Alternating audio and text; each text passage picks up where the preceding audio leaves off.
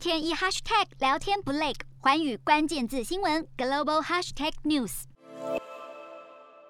目前最受关注的美俄冲突点就是乌克兰边界的紧张情势。俄国十万大军压境，美国警告，俄国一旦入侵乌克兰将面临严重后果，并且表示，俄国撤退之前，两国之间不可能有任何进展。俄国方面以紧张情势威胁北约组织不准东扩，要求北约承诺不让乌克兰加入。除了乌克兰，放眼全球许多冲突地区，背后都能看到美俄势力拔河。俄国强势介入白俄罗斯选举，支持强人总统卢卡申科的威权势力。最近更协助中亚国家哈萨克镇压示威，引发摇着民主大旗的美国强烈批评。而在非洲，美国与欧盟加强对抗俄罗斯佣兵组织瓦格纳集团。这个俄国的民间军事公司与普丁关系密切，被指控在中非共和国以及利比亚侵犯人权。针对叙利亚议题上，俄国给予叙利亚总统阿塞德关键支持，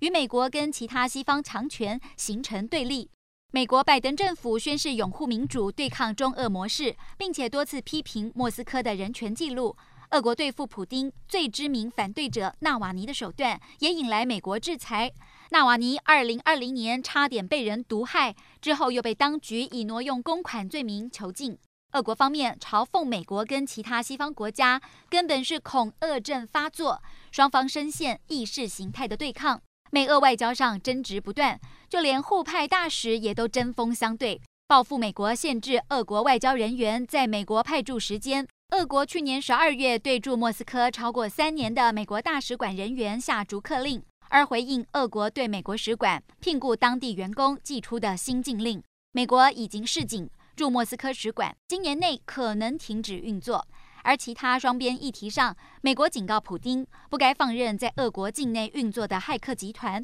美国也指控俄罗斯利用骇客攻击以及假新闻战术，涉嫌干预2016年美国大选。除此之外，美国也希望遭到俄国指控酒后袭警、已经囚禁将近三年的两位美国公民赶快重获自由。两人的未来可能也会成为美俄之间谈判的筹码。日韩焦点全面掌握，东亚局势全球关注。我是主播刘以晴，全新节目《寰宇看东亚》，锁定每周四晚间九点，《寰宇新闻》MOD 五零一中加八五开破二二二，以及晚间十点，《寰宇新闻》YouTube 频道播出。